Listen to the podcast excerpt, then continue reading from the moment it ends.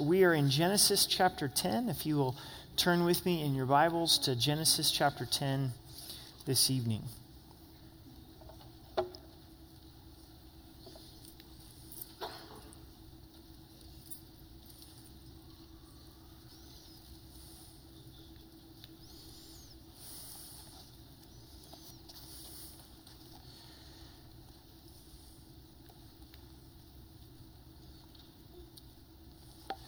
Let's go to the Lord in prayer. Father, we thank you for the opportunity to spend time in your word, to look at two different roads, two different paths, and, and where they lead. And so many times in life, it's easy to get onto the, the humanistic road of Babel, where we're trying to build our own name. And Lord, we want to live for you. We acknowledge your presence here with us and that you, Jesus, are the bread of life.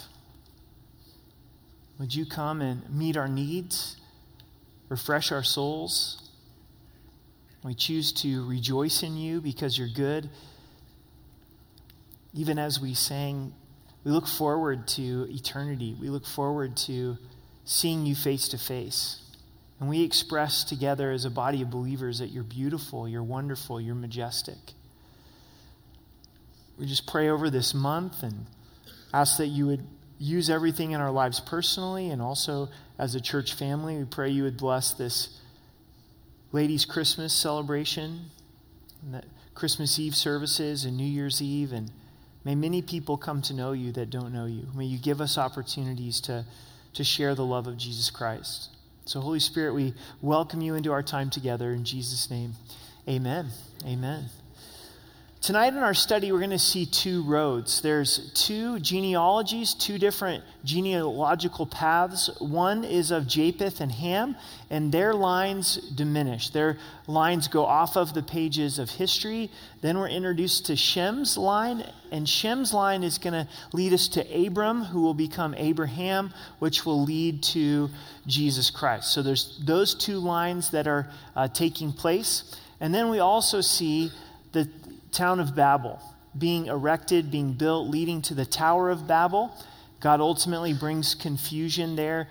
It's really a humanistic approach, a humanistic view, a humanistic endeavor apart from the Lord. And on the heels of that is Abram, who is beginning a relationship with God. So you have one rejecting God, and you have another that's beginning that relationship of faith. So let's look in verse one of chapter ten. Now this is the genealogy of the sons of Noah, Shem, Ham, and Japheth, and the sons were born to them after the flood. So the flood is come and gone. Noah and his sons and their wives survive, and we see his three sons, Shem, Ham, and Japheth, and their descendants.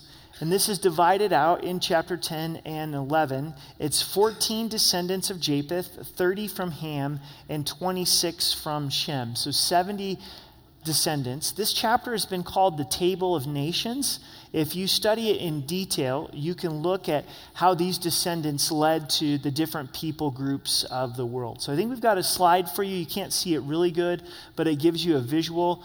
Let's go ahead and pull that slide up if we can. But this shows you how their descendants mapped out through the world. So purple is Shem. So if you can see those purple dots, those are how the people groups uh, work out. And then green is Japheth, so you see where green uh, takes more of a northern route. And then the descendants of Ham is the orange. And so those that are historians are able to look at this chapter of the Bible and see where all of the people groups uh, began from these three sons, which is pretty uh, fascinating. If you're into history and anthropology, this is the chapter uh, for you. So verse two. The sons of Japheth were Gomer, Magog, Maddi, Javan, Tubal, Meshach, and Tiras. The sons of Gomer were Ashkenaz, Riphtha, and Togarmah. The sons of Javan were Elisha, Tarnish, Kittim, and Dodim. From these, the coastland peoples of the Gentiles were separated into their lands, everyone according to his language, according to their families, into their nation. So this is the descendants of Japheth, which lead to the coastal regions along Israel. That's primarily where these people groups uh, then developed into. And Japheth's genealogy is going to go off of the pages of history. We look at verse six. The sons of Ham were Cush, Mizraim, and Canaan. Now, this probably rings a bell from last week's uh, study. Canaan, uh, we see, was the son of Ham who received the curse because of Ham exposing his father's nakedness. The Canaanites are throughout the Old Testament and oftentimes plagued the nation of Israel. They were a perverse people given over to idolatry. The sons of Cush were Seba, Havilah, Sabta, Ramah, and Shapta, and the sons of Ramah were Sheba and Dedan. Here's one to note in verse eight. Cush begot Nimrod. He began to be a mighty one on the earth. We see the word begot. And this is the first time that there's a begot in this, but there will be uh, many more. In the Hebrew, the word is yalad, and it means to have a son, to have a child. Begot, yalad. So here's Nimrod, and he's mighty on the earth. He stands out as being a mighty one. He was a mighty hunter before the Lord. Therefore it is said, like Nimrod, the mighty hunter before the Lord. At the beginning of his kingdom was Babel, Erech, Akkad, Calneh in the land of Shinar, which is modern-day Iraq. From that land he went to Assyria and built Nineveh. Rehoboth, Ir, Callan, and Rezin between Nineveh and Callan, that is the principal city. So you see all of these cities that he uh, developed. Mizraim begot Lubdim, Abnim, Lehabim, and there's a bunch there more for you to wrestle with. Verse fifteen, Canaan begot Sidon, his firstborn, and Heth. So this is significant with Nimrod that he would pioneer these two cities of Babylon, Babel, and also Nineveh, which would lead to the Assyrian Empire. Nimrod's name means to rebel, uh, and it doesn't seem that he has an, a relationship uh, with the Lord. Now, verse sixteen, we're going to fast forward from verse sixteen and go down to uh, verse twenty-four. And as we get into verse uh, sixteen and we go down to verse twenty-four, there's a standout in this genealogy of the three sons. It says, Peleg, or excuse me, verse twenty-five, Peleg for his first days the earth was divided. And his brother's name was Joktan. So in the days of Peleg, it says, for in his days the earth was divided. Now, don't you wish you had more information about this? So one is saying and pointing to uh, that it was in his day that you have the event of Babel. Uh, but then others say that at one point the earth was one piece and was connected, and then shifts, and you have what we know uh, today. And so that's one theory in thinking that this uh, took place during the late days of Peleg. We don't know for sure, but we do know that there was a dividing that took place uh, during his uh, days. So the genealogy continues, and we look at verse thirty-one. These were the sons of Shem, according to their families, according to their languages, in their lands according to their nations. Now, has there been any question that's come in your mind yet as we've read chapter ten? We're seeing plural languages, but yet in chapter eleven, we're seeing that it's one singular language, and then God confuses and brings multiple languages. So, so most likely, we're then asked the question of timing. In chapter ten, we have, probably have a lot of time that is documented. And then chapter eleven is the detail of how God spread these people groups throughout the world. How do we have the table of nations? How did they end up where they were? Well, it's this event of Babel is what caused them to scatter.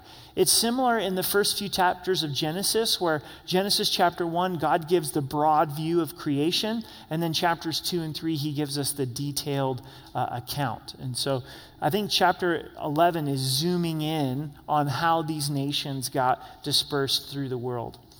These were the families of the sons of Noah according to their generations and their nations. And from these, the nations were divided on the earth after the flood. So all nations can be brought back to these three sons, Ham, Shem, and, and Japheth. Now chapter eleven, verse one. Now the whole earth had one language and one speech. And it came to pass, as they journeyed from the east, that they found a plain in the land of Shinar, and they dwelt there. So there's one language at this point. So this has to be prior to this table of nations that we led in chapter ten and how they were dispersed. Imagine there only being one language. Wouldn't that be nice? Wouldn't that be uh, convenient? Now, some of you are probably language people. Like, language comes very easily for you. I'm not one of those people. I'm lucky if I can speak English, right? So I remember taking French in high school because it was part of what you needed to prepare for college and, and graduate. And I only remember tais-toi from French, which I think is shut your mouth or be quiet. Or then the other was fermez la bouche, and that was, I think, shut your mouth. So you could tell I was the problem child in the French class. But I mean, two years of French class, and that's that's what it got me. And the only reason I took French is not because I have a French last name, but Spanish was full, so you had to take French.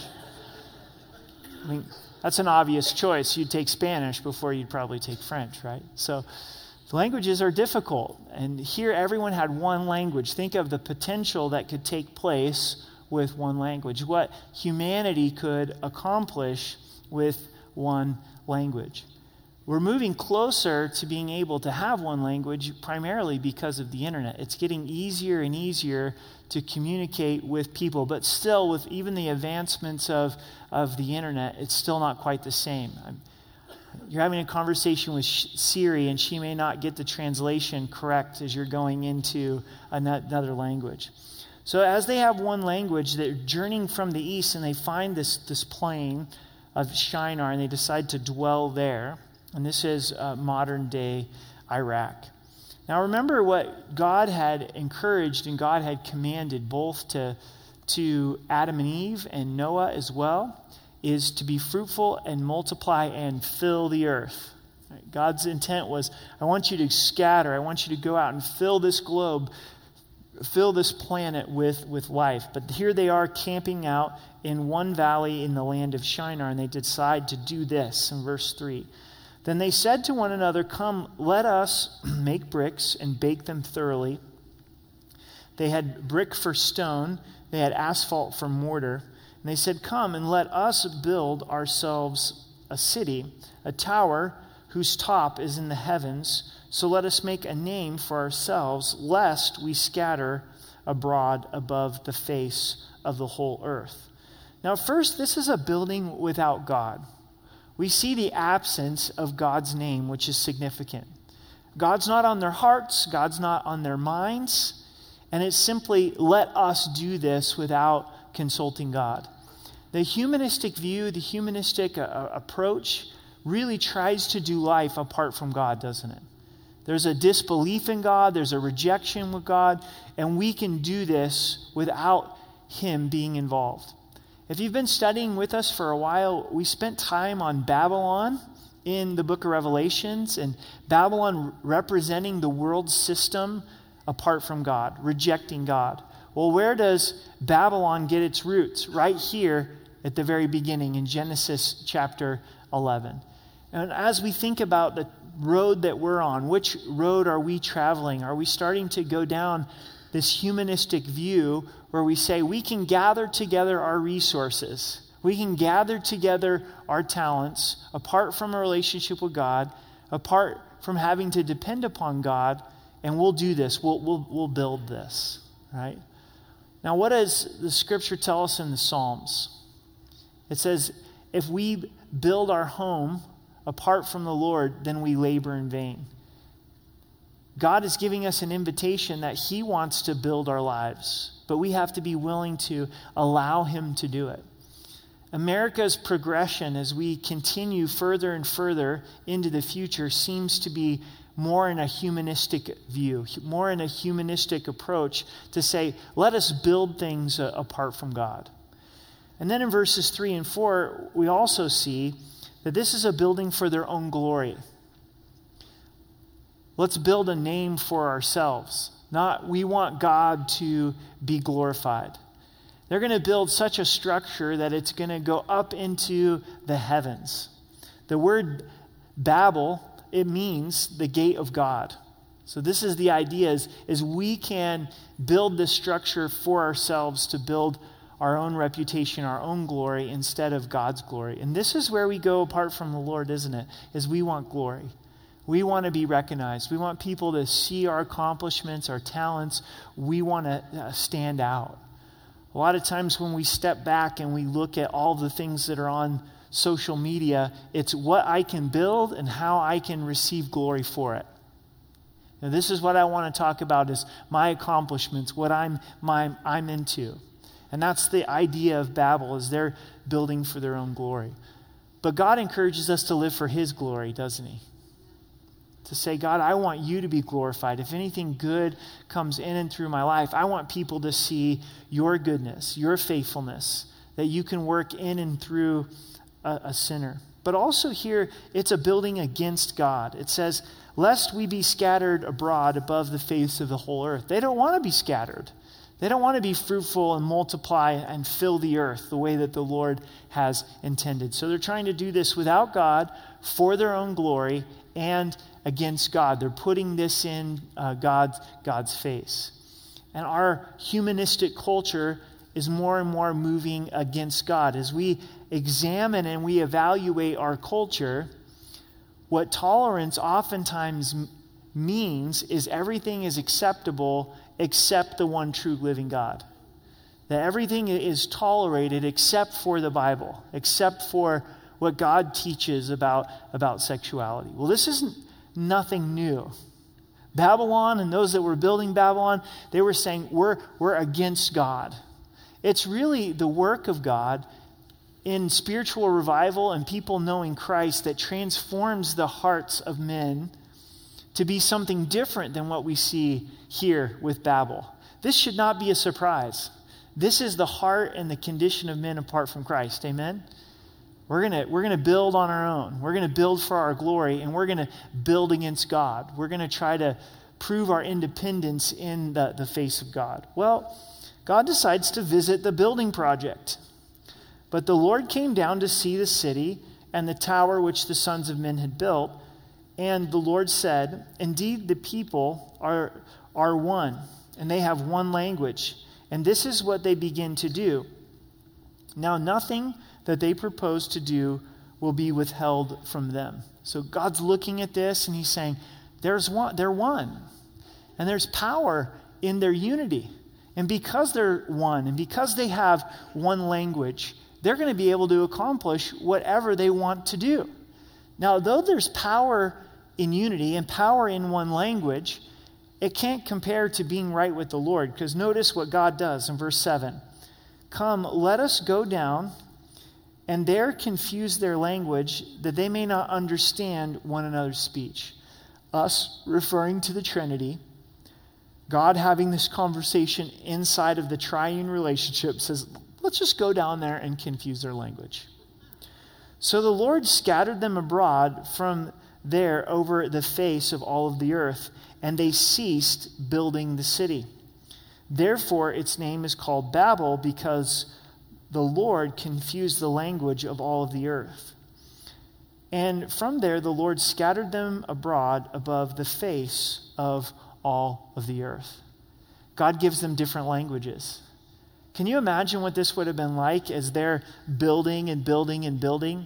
And all of a sudden, in a moment, ha- half of them have got one language, and another group's got this language, another group's got that language, and they're trying to talk with one another, and it's Babel, Babel, Babel, Babel, Babel, Babel. I understood you fifteen minutes ago, and now I have no idea what you're saying. There is no Google Translator. There's no Siri to help with this, right? So what do they do? They very clearly then go with the people that speak their language and begin to inhabit the different places of the earth, just as God's intended. So you may have power from a humanistic view. You may have unity from a worldly view, but if you don't have a relationship with God, you don't have anything, right? Because God, in a moment, can confuse the whole thing.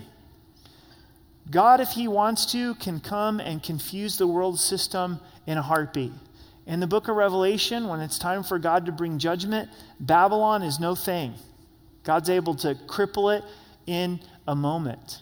And he, he does that. So that's the importance of us to say, you know, here's what the world says I need to have going in my life. But the real thing that I need to be having going in my life is a relationship with the Lord. Because if I'm not with the Lord, then he can come and bring confusion in a moment in my life. And so you might be asking, well, how, how am I with the Lord? And we're going to see that answered with Abram in just a moment. Because Abram, through faith, has right standing with the Lord by trusting the Lord and the promises that the Lord gives. In verse ten, the focus on the genealogy of Shem. This is the genealogy of Shem. Shem was one hundred years old and begot Aphra-Axad two years after the flood. So that's pretty old to have your first kid, but he's going to live a long time. And his firstborn is born two years after the flood. After he begot Arphaxad, Shem lived five hundred years and begot sons and daughters. If you read closely, the genealogy of Shem goes into a lot more detail than of Ham and Japheth, because this is the genealogy that's going to continue, that's going to lead to the birth of Christ. So verse twelve, Arphaxad lived thirty-five years, and he begot Salah. After he begot Salah, Arphaxad lived four hundred years and three years, and he begot sons and daughters. Salah lived thirty years and begot Uber. No, Eber. Just seeing if you guys were with me. And after he begot Eber, Salah lived four hundred three years and begot sons and daughters. And you can continue to read through the genealogy of Shem, but let's fast forward to verse twenty-four. Nahor lived twenty-nine years and begot Terah. After he begot Terah, Nahor lived one hundred nineteen years and begot sons and daughters. Now Terah lived seventy years and begot Abram, Nahor, and Haran. Now, if you remember, there's four major events that sum up the first eleven chapters of Genesis. You have the creation, the fall, the flood, and the Tower of Babel. And then the second half of the book of Genesis begins in chapter twelve, and it focuses on four major people. The first of is Abram, who will become Abraham. So Terah, the descendant of Shem, has children, and one of his children is Abram. In verse twenty-seven, this is the genealogy of Terah. Terah begot Abram, Nahor, and Haran. Haran begot Lot. So Abram's nephew is Lot. And Lot is going to play an important part in our story as we continue in the book of Genesis. And Haran died before his father Terah in his native land in Ur of the Chaldees. So Abram is living with his father in Ur of the Chaldees. Joshua twenty-four verse two tells us that Terah was an idolater, that he served many gods. God calls Abram out of idolatry into relationship with the one true living God. History documents a lot through archaeologists of Ur of the Chaldees. It was the western portion of the Euphrates. They worshipped many gods, and they were very wealthy and advanced. In Ur of the Chaldees, they had a common district, and the people of ancient Ur were highly advanced in culture. The common district was filled with marketplace, schools, libraries, and many of the people were very wealthy. They had nice homes and lush gardens and many conveniences. I've even read in Ur of the Chaldees, they had modern indoor plumbing. So life was good physically in Ur of the Chaldees. From a humanistic view, you would want to live in Ur of the Chaldees. It was wealthy, it was luxurious, a good future for your kids, education, all of these things that we desire. But God calls Abram to leave Ur of the Chaldees and go to a place that God will show him. So Abraham enters into a relationship with God that's one that's based on faith, where he's, I'm going to believe the promises of God. I'm going to venture out where God is telling me to go. Imagine trying to come home and explain this to your family, that God has spoken to you, and you're going to move to a place that he shows you.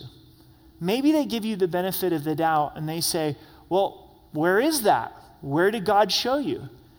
But God said, I want you to go, and as you go, I'm going to show you the land that I'm going to give to you. Literally, the knowing was in the going for, for Abram. And that would be difficult for his wife to swallow, to say, okay, let's go. Let's pack up all of our stuff, and we'll just keep going until the Lord shows us that this is it. You load up your family in the U-Haul, and you just drive that U-Haul till the Lord says, okay, this is it. Well, how are we going to know? We're just going to know. God is going to speak to us. And Abram's journey of faith continues when the Lord speaks to him and says that he's going to be the father of many nations, that his descendants are going to be as the stars of the heavens. The only problem is his wife Sarai, who will become Sarah, is barren. They can't have kids, and they keep getting older, and they keep getting older, and they keep getting older. But Abram believed God and didn't even factor his own weakness into the equation. The fact that Sarah was barren and the fact that he was too old to produce kids. That's a pretty tough time to believe in the promises of God. Let's do the math here. I'm too old, reproduction doesn't work. My wife has been barren throughout our whole entire marriage, but yet God keeps telling us that we're going to have children. When God visits Abraham and Sarah in their tent, God reiterates this problem, promise to them, and Sarah laughs. You can imagine why, right? She's like, yeah, right, you know? But yet, Abraham believed God. And what's unique about this is in Romans chapter four, is then God says that it was accounted to him for righteousness, or imputed unto him for righteousness, because he believed the promises of God, because it was through faith.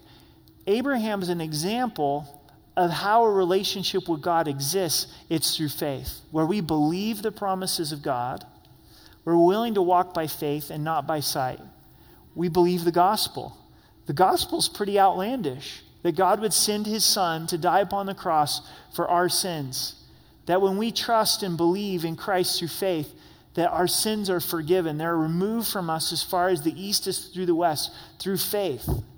But yet if we trust God through faith, his promises through faith, then it's imputed to us righteousness, just like Abraham. And Abraham is lifted up off of the pages of Scripture in Hebrews eleven as an example or an encouragement to us that it can be done. It can be done. Believe God. Trust his promises. Now, Abraham's not perfect. Two times he lies and says that Sarah's not his wife to save his own skin. I'm kind of giving away my future sermons. We're, we're going to get to all this in more detail. But I want to introduce you to the, the life of Abraham. And then because they couldn't have kids in this struggle, Sarah has this bright idea of, why don't you have a relationship with Hagar, my handmaiden? And there was no complaint from Abraham. Imagine that. He's like, okay, all right, this this must be the Lord, right? This is... This is the Lord's plan for me to go ahead and have a relationship with another woman. And they have a son named Ishmael. And there's all this conflict between Ishmael and the promised child, Isaac. And yet the Lord looks at Abram's life, who will become Abraham, and say he's an example of what our relationship with the Lord looks like, because he trusted God through faith and walked with the Lord through faith. And we see how this is so countercultural to Ur of the Chaldees, and how he was willing to, to leave comfort and leave this culture and leave this society that was so filled with false worship to embrace that relationship with the one true living God. So verse twenty-nine, then Abram and Nahor took wives. The name of Abram's wife was Sarai. The name of Nahor's wife, Machel, the daughter of Haran, the father of Machel, and the father of Ishka. But Sarai was barren and she had no children. And this becomes a theme through the rest of the book of Genesis, and the story of Abram is the barrenness that they struggle through. In verse thirty-one, and Terah took his son Abram and his grandson Lot, the son of Haran, and his daughter-in-law Sarai, his son Abram's wife, and they went out from Ur of the Chaldeans to go to the land of Canaan, and they came to Haran and dwelt there. So the days of Terah were two hundred five years, and Terah died in Haran. So there's the place where Abraham's father passes away in Haran. I want to look at just the first few verses of Genesis twelve, and we'll get into this more in our study next week.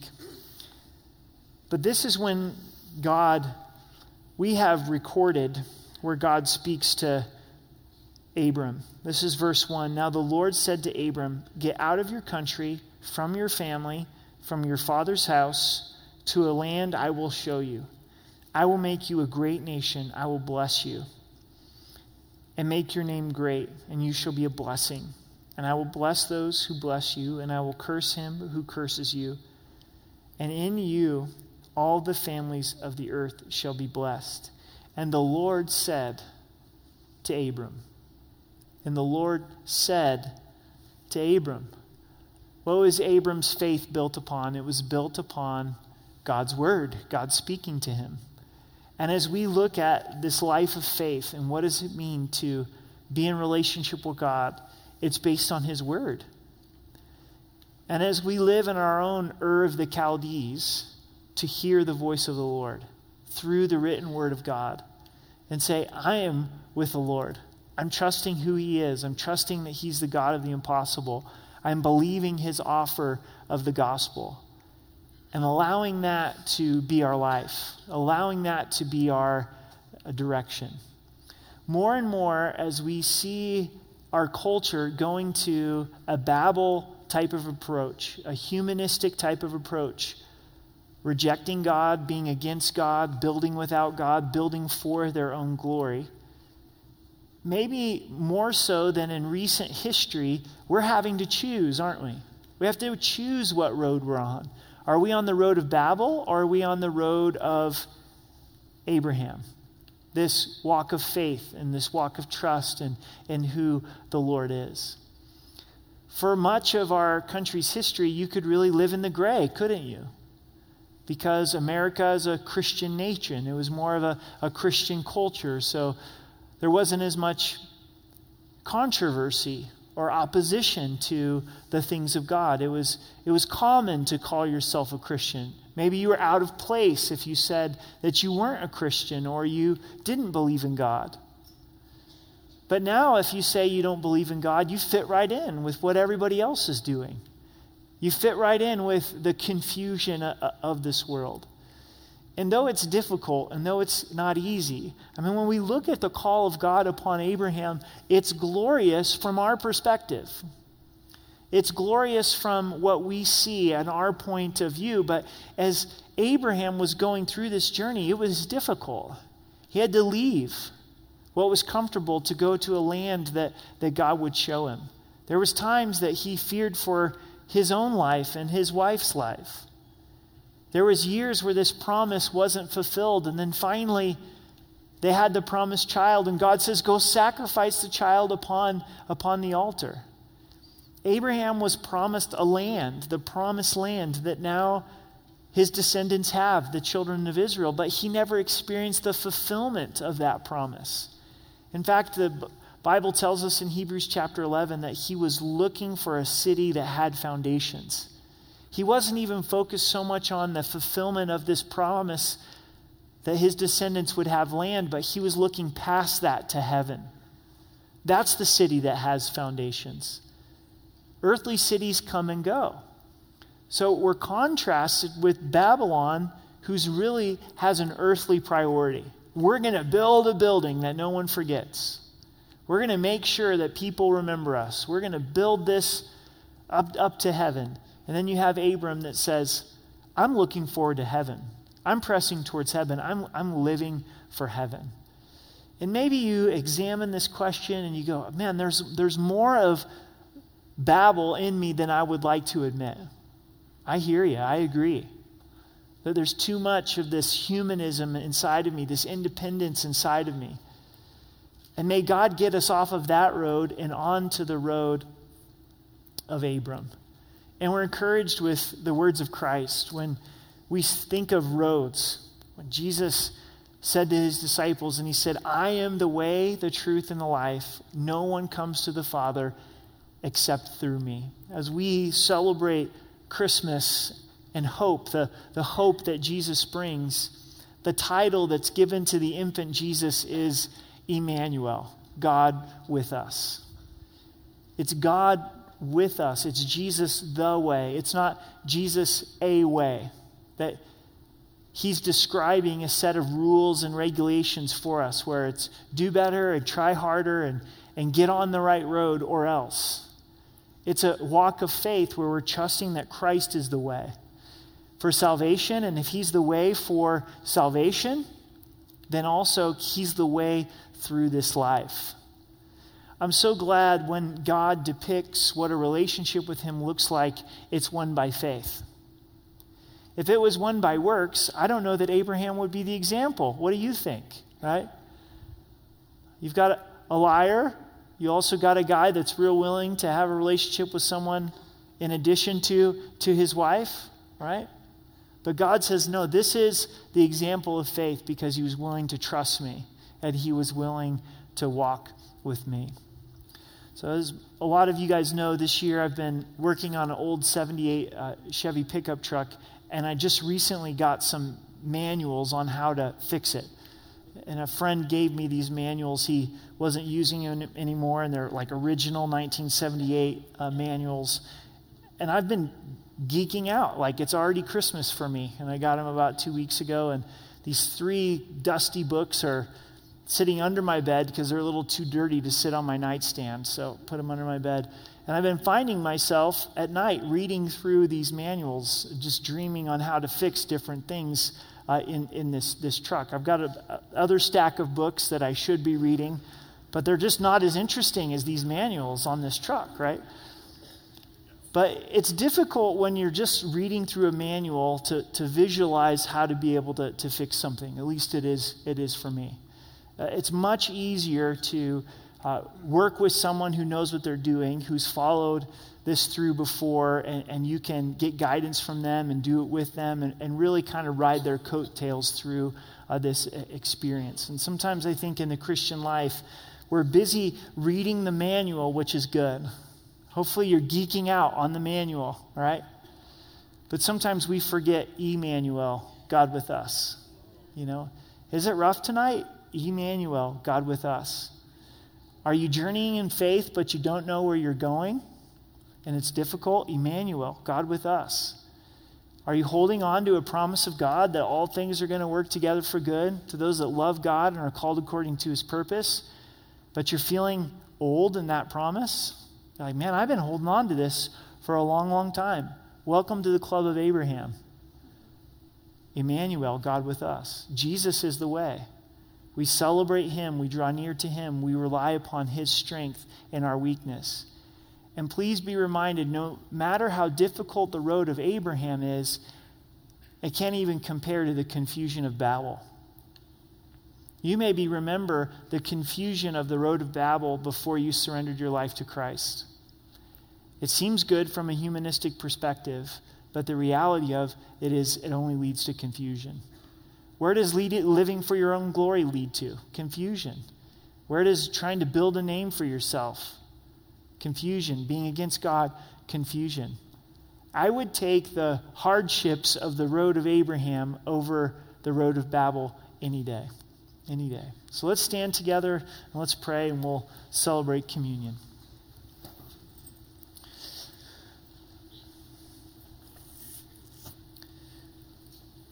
Lord, as we look at the set of genealogies and Shem going forward and Ham and Japheth dropping off the scene, this impressive building project with Babel, and then here on this side, this one individual that you're raising up Abram and how he heard your voice and believed you and believed your promises, not even considering his own weakness in, in the equation.